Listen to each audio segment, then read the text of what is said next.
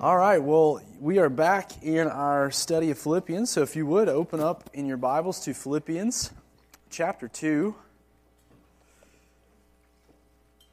And if you've been with us over the last few Thursdays, you'll remember that in this letter, Paul has transitioned from describing his circumstances to addressing the Philippians directly in this letter. So you remember how he opened the letter? The first couple paragraphs he spent talking about his imprisonment and how he's thinking about that. That passage that was so impactful to us, to live as Christ, to die as gain, and just how he was he was working through all that. But he pivots at the end of chapter one, really in verse twenty-seven, he kind of pivots from talking about his circumstances to the, the Philippians themselves. He addresses them directly. And in verse twenty-seven, he gave that clarion call, that central command of the entire letter, and it's that the church should live as citizens worthy of the gospel of Christ. All right, so you remember that? It's kind of the central command, the central thrust of the letter. It's what he wants to see these Philippians doing and continue to do. And he, he tells us that as Christians, we've been rescued by Christ the King. And we've become citizens of his heavenly realm. And the King of Heaven has left us here. He's left us here to colonize this evil earth with the gospel message. He's left us to evangelize and plant little colonies of heaven. We know we're going to certainly face opposition, Paul says, but Paul tells us not to be scared, not to be afraid, and shrink back. God is on our side, he says. We're going to advance, and ultimately we ourselves will be fully delivered when that King of Heaven returns. But in the meantime, Christ, his plan is to, to ransom others, rescue others through us, and transfer them into his own heavenly kingdom. But if we're going to advance in the midst of this culture, this evil culture, Paul says we have to advance together. We've got to be unified. We have to adopt that same way of thinking, the same mindset. And the tuning fork, the one to whom we rally behind, is our King. We need to think and act like the King of Heaven. We need to adopt his goal as the greatest goal of our lives. We need to love each other like he's loved us. We need to reject every motive of selfishness and self-importance. We saw that last week. We need to see others in the body as more significant than we are. Our lives need to be focused on serving and meeting the needs of others. Just to put it simply, our little colony of heaven right here at Timberlake, it needs to progressively resemble heaven's ethics. It needs to resemble the attitude of our King.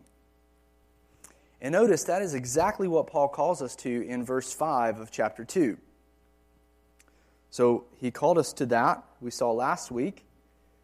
Back in verse two, he says, "Complete my joy by being of the same mind." He calls us to this mindset, and then he, he describes that mindset. And he comes back around in, in verse five, and he calls us to it again. He says, "Have this mindset, have this mind among yourselves, which is yours in Christ Jesus." So after he describes this mindset in the first four verses, he calls us to it again, and then he tells us that this is the very mindset of Christ himself. So if you're reading from an E S V, just I'm just curious, again, just show of hands, how many's reading from an E S V? New American Standard? N I V? Oh, you guys are in for a treat tonight. You NIVers? This is that's a, that's a good translation for tonight's passage, okay? The E S V translates this as it says, have the, mi- have the mindset which is yours in Christ Jesus. But a better translation a, a, a, that's more faithful to the Greek text is, have this mindset which is also in Christ Jesus, similar to the N A S B. This mindset is also in Christ Jesus. He's saying that Christ is, he exemplifies this humble mindset. He exemplifies the mindset that considers others as more significant than himself, and dramatically so. And so in the verses that follow, the verses we're going to look at tonight, Paul tells us how Christ's example, it really exemplifies this humility, this mindset. He shows us the greatest act of humility that this, this world has ever seen. The most dramatic condescension conceivable to the human mind. And that's when God became man and gave himself up to be shamefully executed as a common criminal. Paul gives us a window into the shockingly humble heart of our Savior. He gives us a glimpse into the radical self-abasement he willingly embraced for us. And he, he spends significant time in this chapter developing this because he wants us to see just how humble Christ is. Because he knows that the only way for the church to truly cultivate this humble mindset is to have a glorious view of the humility of her King. That's the only way. Because you see, when, when Christ calls you to consider others as more important than yourself, He's not telling you to do anything He hasn't already done for you. And that He hasn't done for you to the greatest degree. He is simply calling you to show to others a glimpse of what you have already experienced in full from Him. In fact, you could argue that it's our very realization of the humility of our Savior, it's the very experience of it in our lives that generates and incentivizes our own humility. Our own desire to put others' needs ahead of our own is, is birthed from this experience of Christ's humility. When you realize that Christ humbled Himself to the absolute lowest point imaginable, that He served you to the greatest possible extent, that He endured the worst type of shame and death because He loves you,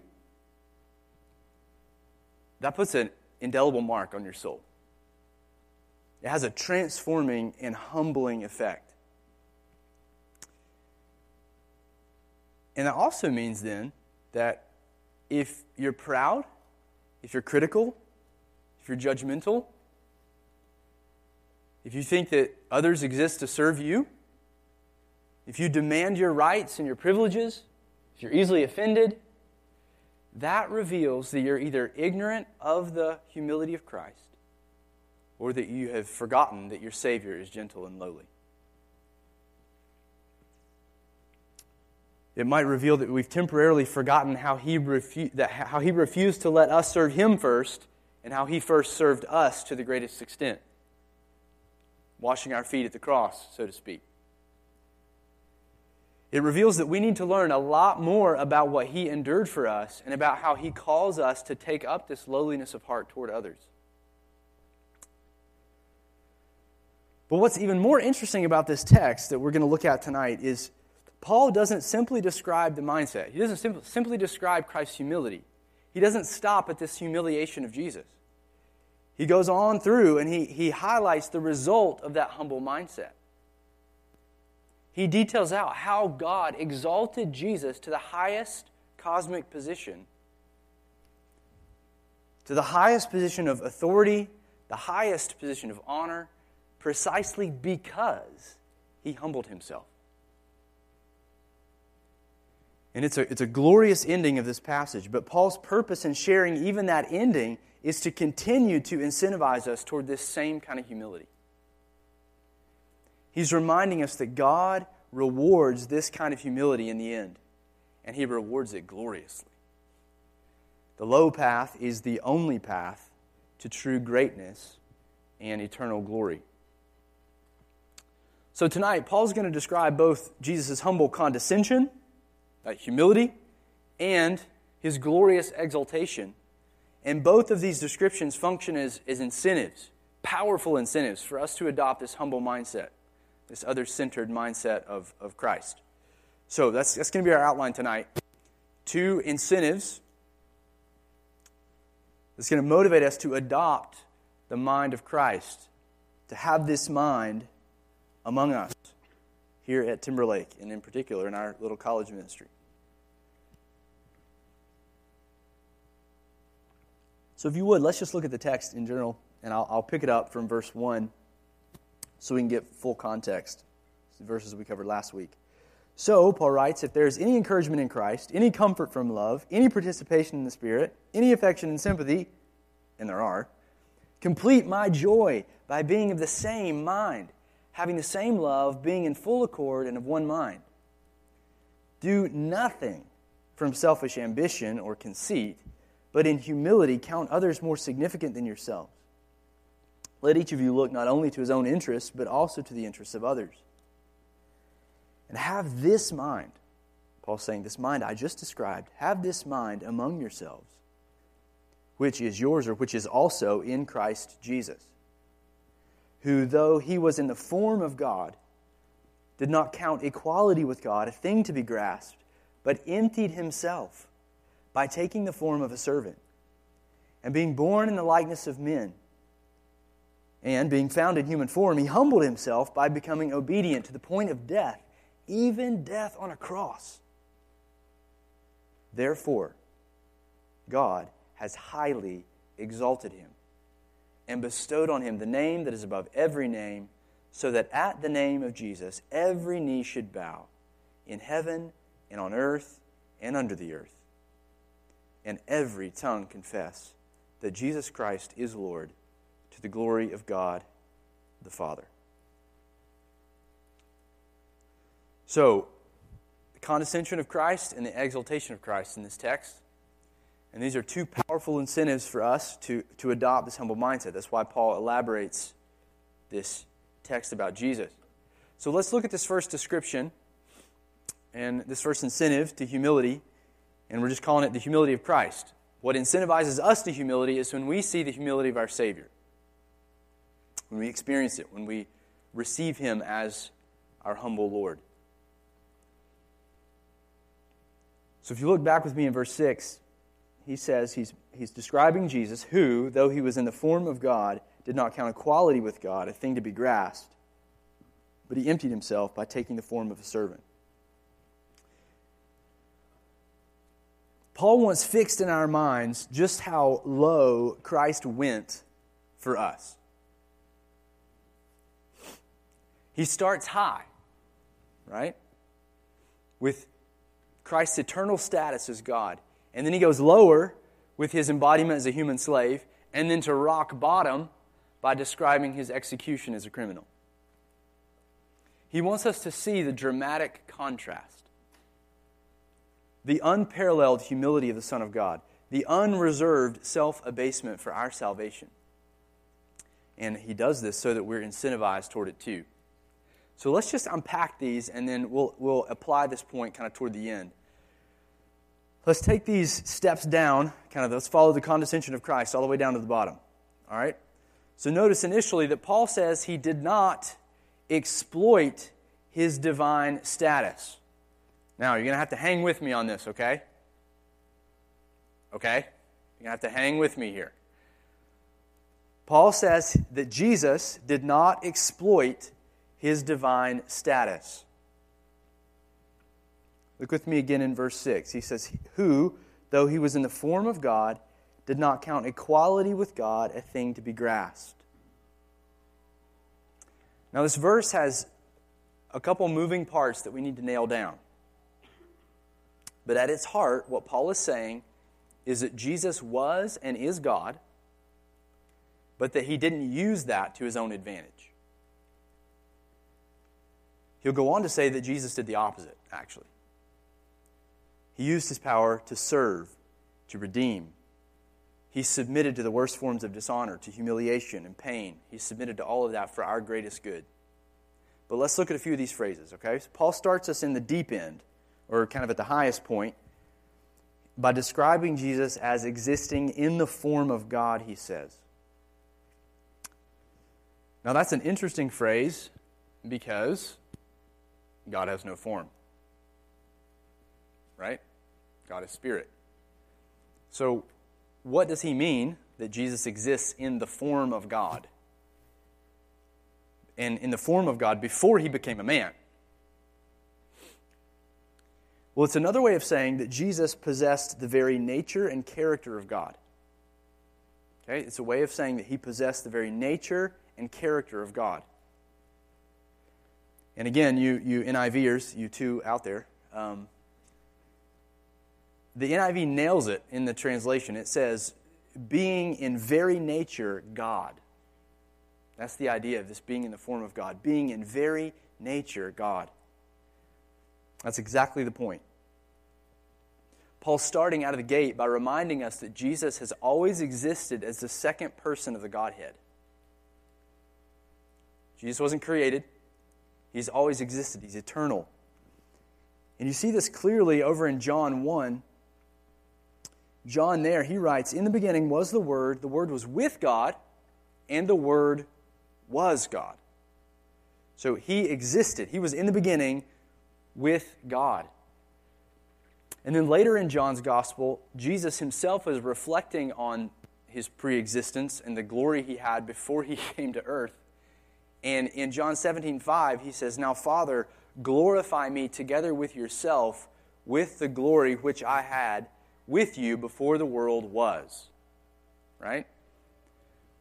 Glorify me together with yourself with the glory which I had. So he possessed this glory with God before the world was ever created.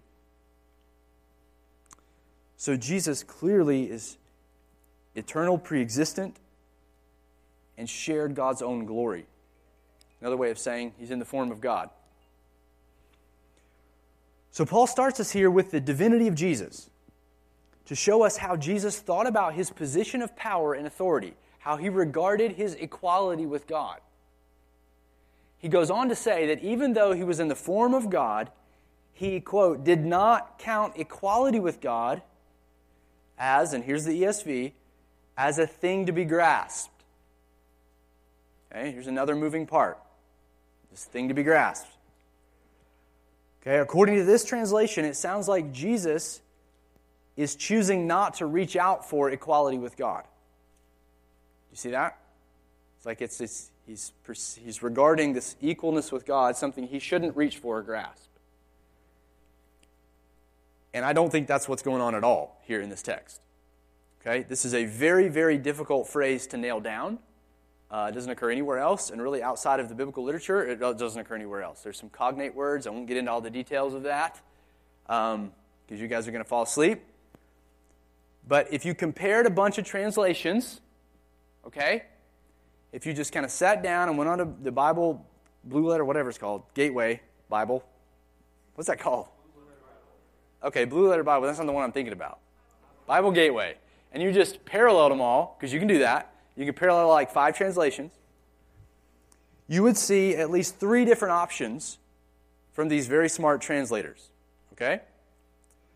And I was telling some Boundless leaders, I read an entire academic article on this one word, trying to nail down the meaning of it. There's something going on out there. What's that? Yeah, right outside, right outside the window there. So just try to stay focused, okay? Got lots of distractions. Hopefully there, whoever's hurt out there is okay. Um, so I was working on this word, and I was trying to nail it down, and I'll spare you the details. I'll just give you the takeaway, all right? I think the best way to translate this phrase is how the, guess what, N I V translates this phrase. It says, "He, Jesus, did not consider equality with God something to be used to his own advantage." He did not consider equality with God something to be used to his own advantage. In, in other words, he did not exploit his divine status. It's not that he wasn't, he was seeing equality with God and he was not grasping for it. He was, he is equal with God. He shares that divine status. But he's not using it. He's not exploiting it for his own self-interest, to his own advantage. He's not exploiting this status, this divine power, this divine prerogative for his own self-interest. And that, that flies in the face of everything we experience here when it comes to power and rulership, doesn't it? When someone has absolute power, like Caesar in Rome or some dictator today, what happens? Absolute power does what? Corrupts absolutely, right? That's the phrase. And that means fallen people use absolute power for their own advantage, for their own honor, for their own glory, for their own advancement. They force others to serve them, to give their lives for the dictator. And Paul's saying Christ did not do that. Even though as God, he had all the rights and privileges rightly. He did not use his power to look out for his own needs, so to speak. He didn't exploit his divine status. I think that's the point of these words here. Then how did he use that divine status? He used it for the good of his rebellious creation. And he did it by astonishingly entering into that creation as a human slave. So we could say it like this. He, he embraced the lowest possible status. He embraced the lowest possible status. Verse seven says he didn't, he didn't count equality with God a thing to be used for his own advantage, but what did he do instead? He emptied himself by taking the form of a servant, by being born in the likeness of men. So Paul says he emptied himself. And it's staggering to think that the pre-existent, eternal, timeless, glorious, all-present, all-powerful, divine Son, the Son from whom angels hide their faces, the Son worthy of endless worship of heaven's hosts, that the Son who created all the cosmos, that this God entered into his creation, as Paul says here, as a human slave. Jesus embraced the lowest possible status for us. And Paul describes it here as emptying. He emptied himself. You see that? He says Jesus emptied himself. It's, a, it's an interesting expression, and it's generated all kinds of speculation. But here, I think it's pr- actually pretty simple. Paul is using it metaphorically. And he's saying, essentially, that the emptying of the, he's emptying the significance that's rightly due him as God. The King James translates it helpfully as he, he made himself of no reputation. The N I V again, he made himself nothing. New Living Translation, he gave up his divine privileges. And that's the idea of emptying here. He's not, you know, pouring out his, his, his identity as God or any of those kinds of things. We don't have to speculate about what, what Paul means, because he goes on to tell us in the next two phrases exactly how Jesus emptied himself. He emptied himself by taking on the form of a servant, number one, and by, number two, being born in the likeness of men. So that means that Jesus certainly is not losing anything in the emptying. You know, kind of like if you're pouring out a cup, then it's like you don't have any water in the cup anymore. He's not losing anything by this emptying. He's not ceasing to be God or giving up any of his divine attributes. Instead, he's adding human nature to his divinity. Paul says quite shockingly that God took on the lowest status possible. He leads with this. He took on the nature of a servant, literally a slave. If you remember back, you know, weeks ago to one of our first messages on Philippians, we saw how Paul took on this title as well. He calls himself um, servants of Christ. He and Timothy, servants of Christ, slaves of Christ. Same word. Verse one. So Paul adopted this, this title, but, but Paul is only learning from his Savior. Slaves had no rights. They had no privileges. Their only purpose is to fulfill the will of their master. And this is the nature. This it's it's this nature that the eternal God willingly chooses for himself. This means then that within the very nature of God, within his heart, is the heart of a servant. Now that is astonishing. That's breathtaking. It inspires awe. It, it's, it's, it's, it's not beneath our God to take for himself the position of a slave, to put others' interests above his own. And how in particular does he take on the essential nature of a servant? Paul says by becoming an embodied man within his own creation. There's so much mystery here that as we say, God became flesh, that the second person of the Godhead bound himself to a human body, and he continues and will continue to exist in that human body forever. And he became one of us in order to redeem us. And behind both of these descriptions, this servant description and this human description, his, this he became a man, behind these descriptions lie two biblical themes. When God entered his creation, he became the true human, the true Adam. And he did that in order to represent humanity and fulfill what Adam failed to do. He came to be fully obedient to God, to earn the righteousness and the glory that we lost. He came to restore blessing to the earth instead of the curse. And he would accomplish all of this, how? As Isaiah's servant. The other biblical theme behind this text. He would accomplish it as Isaiah's servant by giving his life, by pouring out his soul to death, to redeem God's people from their sin. And that's exactly where Paul goes next. Not only did the eternal God embrace the lowest possible status, but he also condescended to the most disgraceful fate.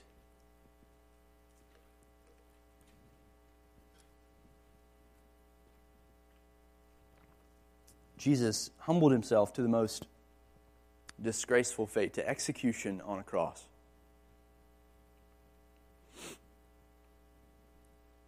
It says in verse eight, being found in human form, he humbled himself by becoming obedient to the point of death, even death on a cross. So here it is. We finally arrive at the bottom, at the most shocking and disturbing and humbling part of this text. And that's that God would die. And not just die, but would willingly experience the absolute worst and most humiliating fate known to a human being in the first century. And that's death by crucifixion.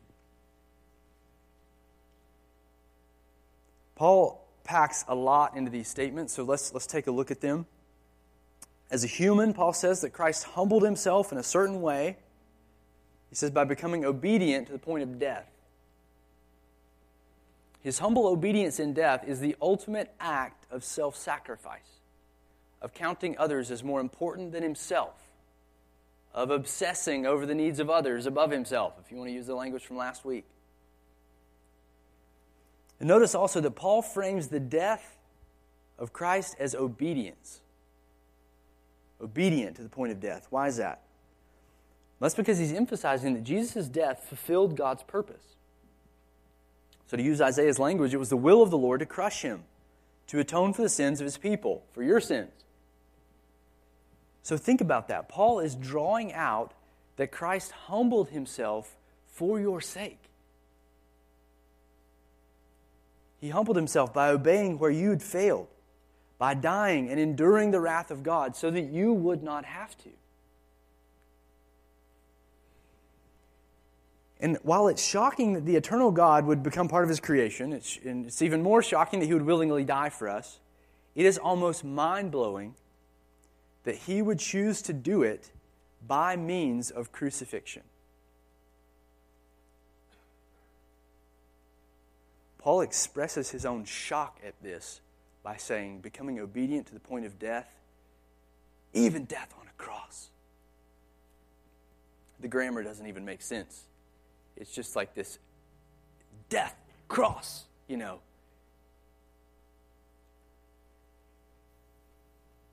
And I'm, I'm sure you're aware of this, but, but crucifixion was the worst form of execution in the first century. Nobody was wearing crosses around their necks. It was terrible for a number of reasons. It was terrible because of the excruciating physical pain, the hours or sometimes days it took for someone to suffocate to death in agony. But it was also terrible because of the utter shame associated with it. It was a death sentence of the worst kind. It was reserved for the lowest of society, the worst of criminal offenses. It was the height of scorn. Nobody, nobody wanted anybody in their family to be marked by crucifixion. Socially, it was the absolute worst fate someone could be sentenced to. And not only would you hang there in hours in utter agony, but you would hang there either completely naked or almost naked.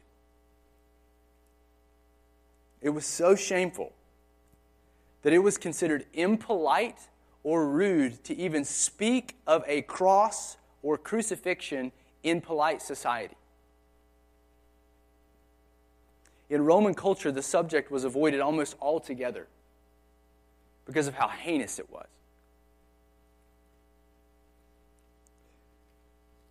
So when you talk about the shame of the cross or the I'm not ashamed of the gospel because of a crucified Messiah, that's kind of starting to ring home a little bit, right? So why did God choose the cross as his means of death? Well, there's probably several reasons we could go into, but here in this text, Paul's drawing out the shame of it. He's drawing out the utter humiliation of what God endured. It was the lowest a human could go. It was the worst sentence someone could receive. It was the lowest a human being could descend. So if we take a step back and we look at the descent of these verses, the contrast could not be any more severe. Jesus existed in the very nature of God, and yet he did not use his divine nature for his own benefit. It was quite the opposite. He entered into his creation as a human and embraced the lowest status as a slave, and then he submitted to the absolute worst human fate, execution as a criminal by means of crucifixion. So what does that reveal about our Savior? About our King? About our God? It reveals that his heart is gloriously humble. That the essence of the great and holy God is to serve his creatures. And why is Paul showing us this dramatic display of humility? He's showing us that this is the mindset of Christ. This is the attitude of the King.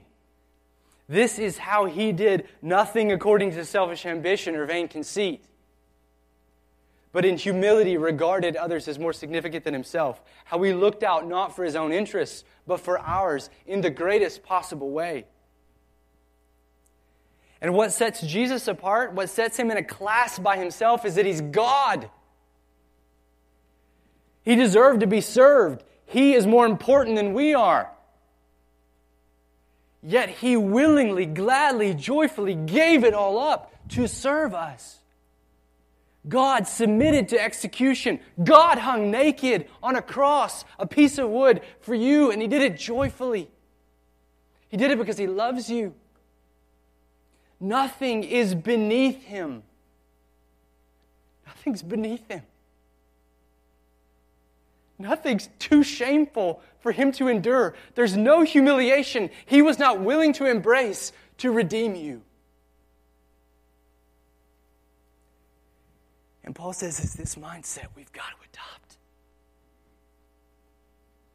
It's the humble king, this king, who is saying, come, be like me. I have gladly and freely humbled myself to the greatest possible extent to redeem you. Now come, learn from me.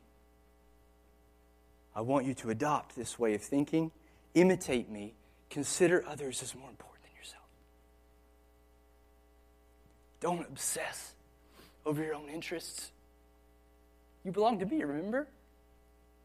I've taken care of you. Be proactive, like I was for you. Be proactive to anticipate and meet the needs of others. Is anything beneath you?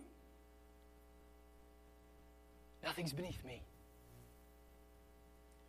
Be humble. Forgive when you're hurt or you're wronged.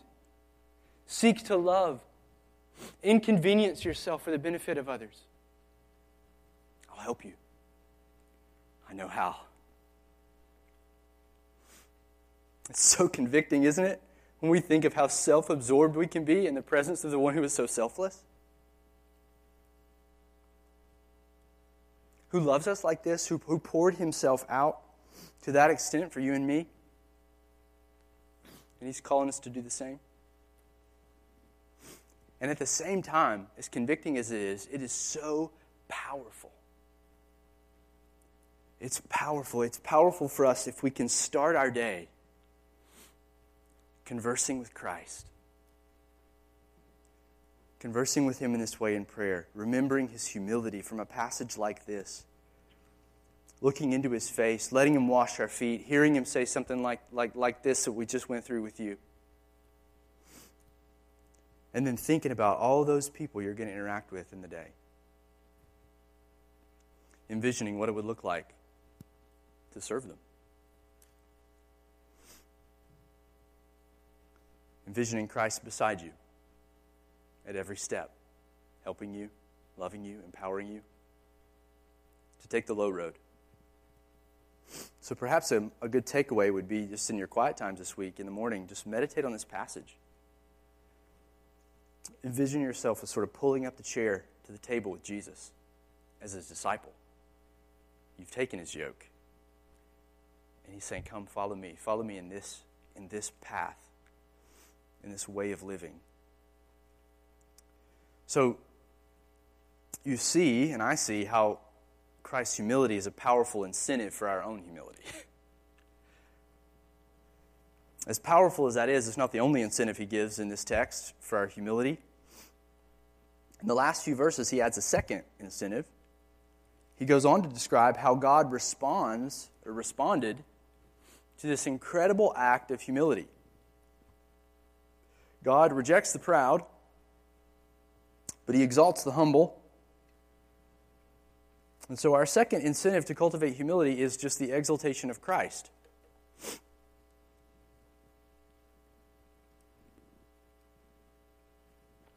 It's Christ's own exaltation, and we'll see how that, that functions for us as a motivation in, uh, in a moment. We'll get there. But look with me in verse nine. He says, therefore... So, in light of his obedience, therefore, God has highly exalted him and bestowed on him the name that is above every name, so that at the name of Jesus every knee should bow in heaven and on earth and under the earth, and every tongue confess that Jesus Christ is Lord to the glory of God the Father. So, because of the perfect obedience of Jesus, God has vindicated him. He's given him the highest of all honor and authority. And Paul doesn't want us to miss the fact that God exalts those who humble themselves, and his Son stands as the ultimate example of this glorious exaltation. And I think he intends this future hope, too, to motivate us to cultivate humility. So let's let's make a few observations about these verses, and then we'll we'll tie it all in at the end about how it how it incentivizes us for humility. Notice that the the language that's used here is this kind of superlative language. It's, it's the highest of, of kinds of language. God didn't just exalt Jesus, but he highly exalted him. Right? He didn't just give him a name, but he gave him the name and it's the name above every other name. Jesus clearly has first place. He clearly has the highest honor. He clearly has the greatest position of authority, the most powerful of names. And that's because he poured himself out to the greatest extent. And when he speaks of this, this high exaltation, what's he talking about? He exalted him. He's talking about what happened at the events of Christ's resurrection, ascension, his enthronement in, in heaven. It's kind of the I know it's three separate events, but they're all kind of together in Paul's mind. The resurrection, ascension, and enthronement in heaven at God's right hand. Christ has been installed as the cosmic ruler. He's been installed as the ultimate king of heaven and earth. And that's what assures us that the mission is going to keep advancing, even in the midst of this opposition. He's going to continue to seek and save the lost, even if we go to prison. He's going to continue to build his church. The gates of hell won't prevail against it. Why? Because Christ has been highly exalted to the position of highest power. But what's Paul talking about with his name? Well, he says in verse nine, it's, it's a name that's above every other name. So that means this name, whatever it is, it, it outranks any other name in both honor and authority. Whether it's human authority or angelic authority, it, it's above every other name. Any other name that can be named, like it's it's above that. And notice also in verse ten that, that God has given Jesus this name for a purpose. And he says that every knee should bow. Meaning when this name is announced, the knee of every creature in existence will bow in obedience to him. Paul is very comprehensive. He says the knees of heaven, the knees of those alive on earth, the knees of everyone under the earth that's died, human and angel alike, dead and alive, great and small, king and peasant, every knee will bow. And notice that not only will knees bow in submission, but tongues will confess, tongues will acknowledge the name. So what, what is it? I think it's that the name is the Lord. The Lord is Jesus Christ. Paul's point is that God has granted Jesus his own name, Yahweh, or the Lord. He's not saying that Jesus became divine at this moment. We saw that earlier. He's always been divine. But he is saying there's a unique sense that because of his obedience, Jesus has granted this cosmic rulership as Yahweh incarnate. And that every single creature will either willingly acknowledge it or be forced to on that final day. It also helps to know that Paul is alluding to a particular prophecy from Isaiah, found in Isaiah forty-five twenty-three. It's Isaiah forty-five twenty-three.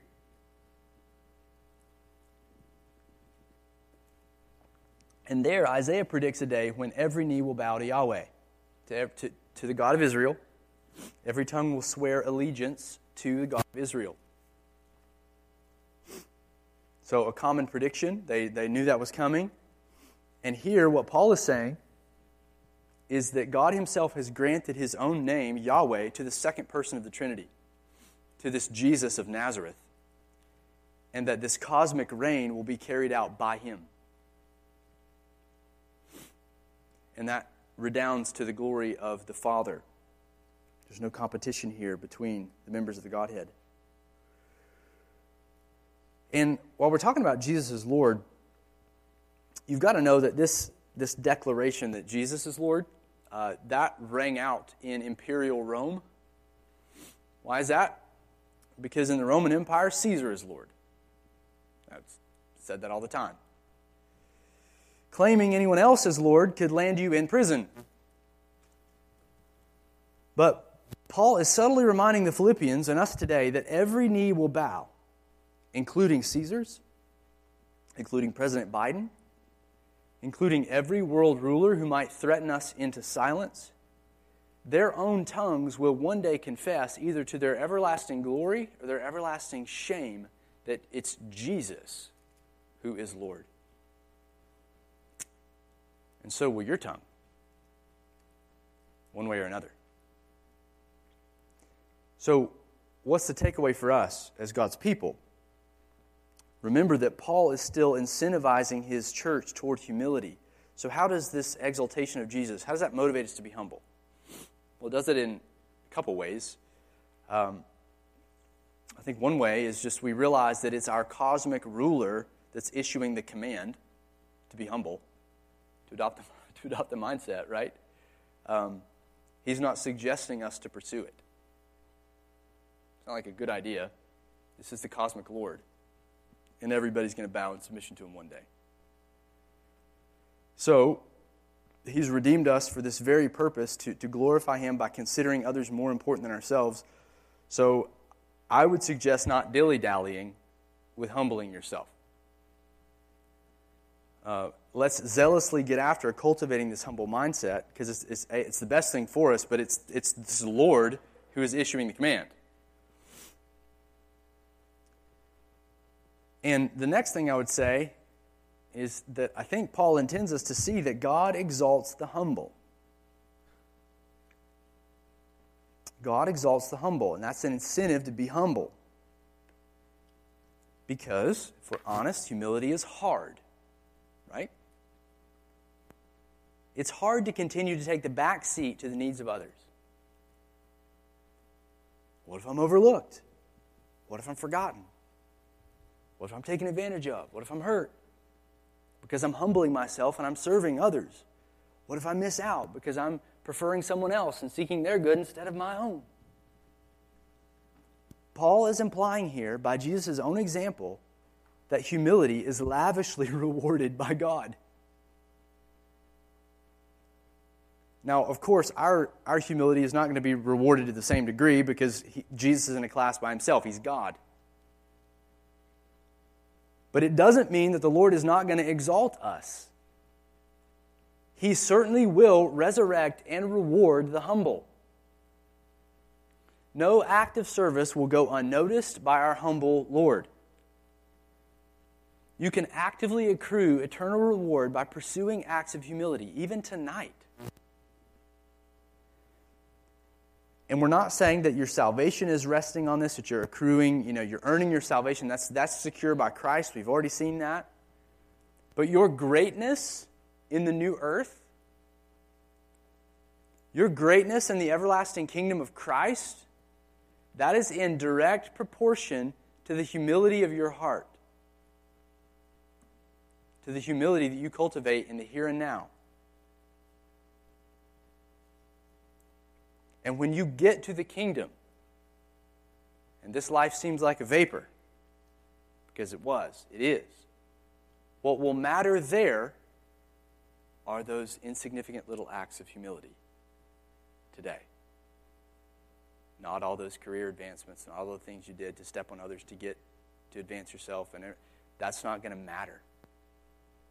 What's going to shine like the sun is the humility of your soul as you've learned to imitate your King, who took the lowest imaginable human position and the lowest imaginable human fate, crucifixion on a cross. That was what he got to live for, right? And it was rewarded to the greatest degree. And I think that's incentivizing. It's incentivizing to me, at least, to, to think about those small little unnoticed areas that I can just pursue Christ's humility in. So, it's obvious and clear that we've got to let this vision of Christ sink into our hearts, right? We need to know this text. We need to, to see his humility, his exaltation. And just remember, if you're going to prefer others and you're going to seek to meet their needs in any kind of sustained and joyful way, this has to drive you. You've got to, you've got to know the humility of your Savior. His heart is humble and lowly. His heart cares for you. His heart's going to, to build you up and sustain you in the midst of these things. And you have to know him that way, or you won't consistently act in humility. And I just want to end with this interesting kind of thought. So Christ humbled himself. He was, he was God. He, he descended to the lowest point imaginable, death on a cross. God highly exalted him. He's highly exalted now as our glorious King. But did you know that when we get to the kingdom, that our exalted King still has a heart to serve us? Do you know that? He is going to continue to serve his people in the exalted state. Look with me over in Luke twelve. We'll end here. Just want you to see this.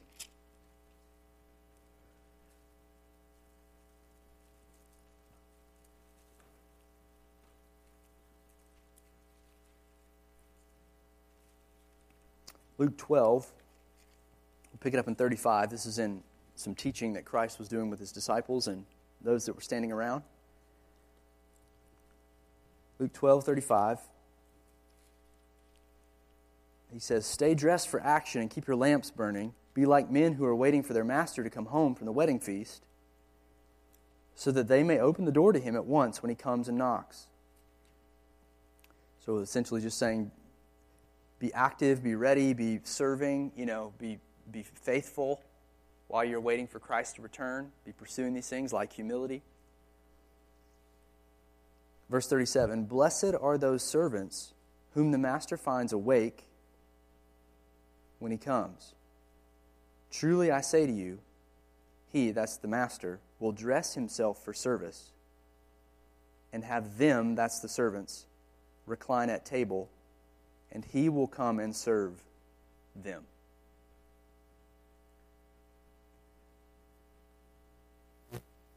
The essence of our King in his exalted state is still the essence of a servant. And so just let that vision of Jesus refresh you tonight. Come to him if you're weary and heavy laden. He's going to give you rest. Take his yoke upon you. He is humble and lowly of heart. And know your Savior in this way. And you'll find tremendous motivation to be humble. Amen? Let's pray.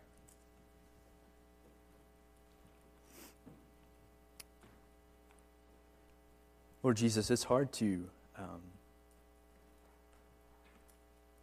it's hard for our hearts to uh, just fully perceive the extent to which you've humbled yourself. So I pray that in spite of my weak preaching, that your Spirit would take these truths and implant them on the hearts of, of our church, of our, our Boundless group here, and that you would just continue to mark us.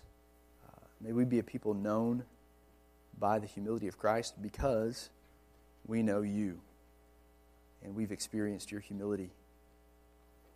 We pray that you would give us vision to see uh, the coming creation, the new creation, the kingdom, in all of its glory, as coming very soon. I know many here are on the, the young end of life, and it, it is hard to see and anticipate that day um, because there's so much of this life out ahead of them. But I pray that you would help them just not minimize this life, but see past it to the glory of the kingdom, the exaltation that's coming, and that you would alter their value system to pursue these kinds of things. And we we humbly just lay these requests before you. You know what we need. And we just thank you. We stand in awe of how you serve us and love us even now, and how you will in the coming kingdom. And uh, just mark us with that kind of same servant's heart. We pray in Christ's name.